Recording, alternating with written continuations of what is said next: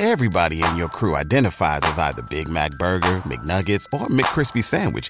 But you're the filet fish Sandwich all day.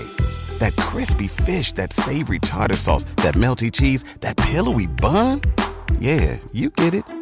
Every time. And if you love the filet of fish, right now you can catch two of the classics you love for just $6. Limited time only. Price and participation may vary. Cannot be combined with any other offer. Single item at regular price. Ba da ba ba ba.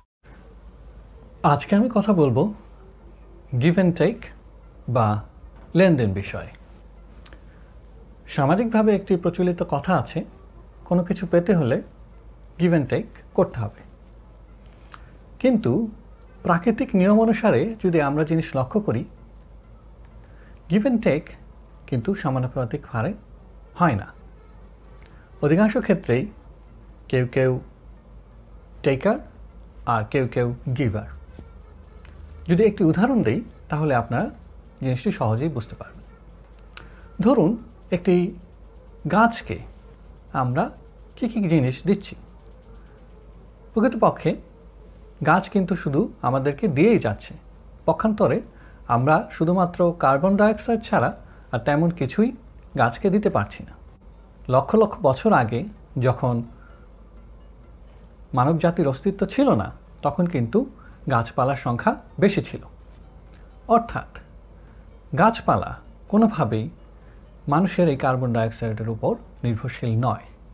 সুতরাং প্রকৃতিতে তাহলে গাছ হচ্ছে giver এবং আমরা হচ্ছি টেকার। তাহলে কীভাবে আমরা আমাদের জীবনে গিভ অ্যান্ড টেকের মধ্যে একটা সাম্যাবস্থা প্রতিষ্ঠা করতে পারি?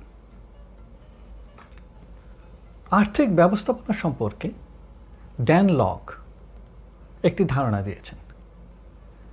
ড্যান লকের মতে অর্থকরী বা টাকার চারটি ধাপ রয়েছে।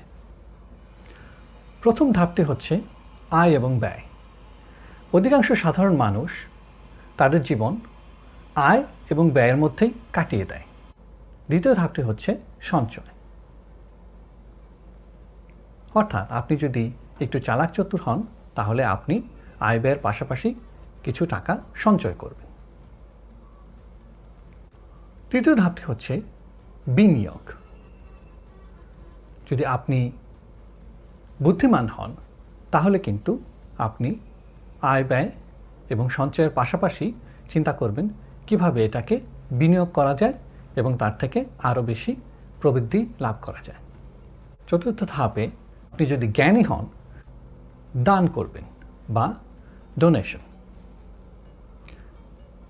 অর্থাৎ আমরা কিন্তু দানের মাধ্যমে আমাদের সম্পদকে টেকার থেকে গিভারে রূপান্তরিত করতে পারি।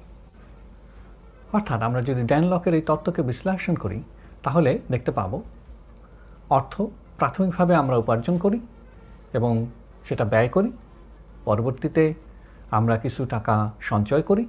এবং সেই সঞ্চয় থেকে হয়তো কিছু বিনিয়োগ করি এবং অতিরিক্ত টাকা সেখান থেকে আমরা কিছু দান খয়রাত করি।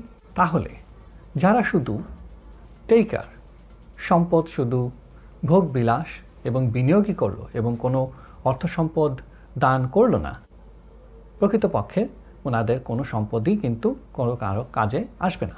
অতএব আমরা যদি ড্যানলকের এই চারটি ধাপের কথা বিশ্লেষণ করি, তাহলে কিন্তু আমরা খুব সহজেই টেকার থেকে গিভারে রূপান্তরিত হতে পারব। এবং সমাজ এবং দেশের জন্য কল্যাণ নিয়ে আসতে পারব।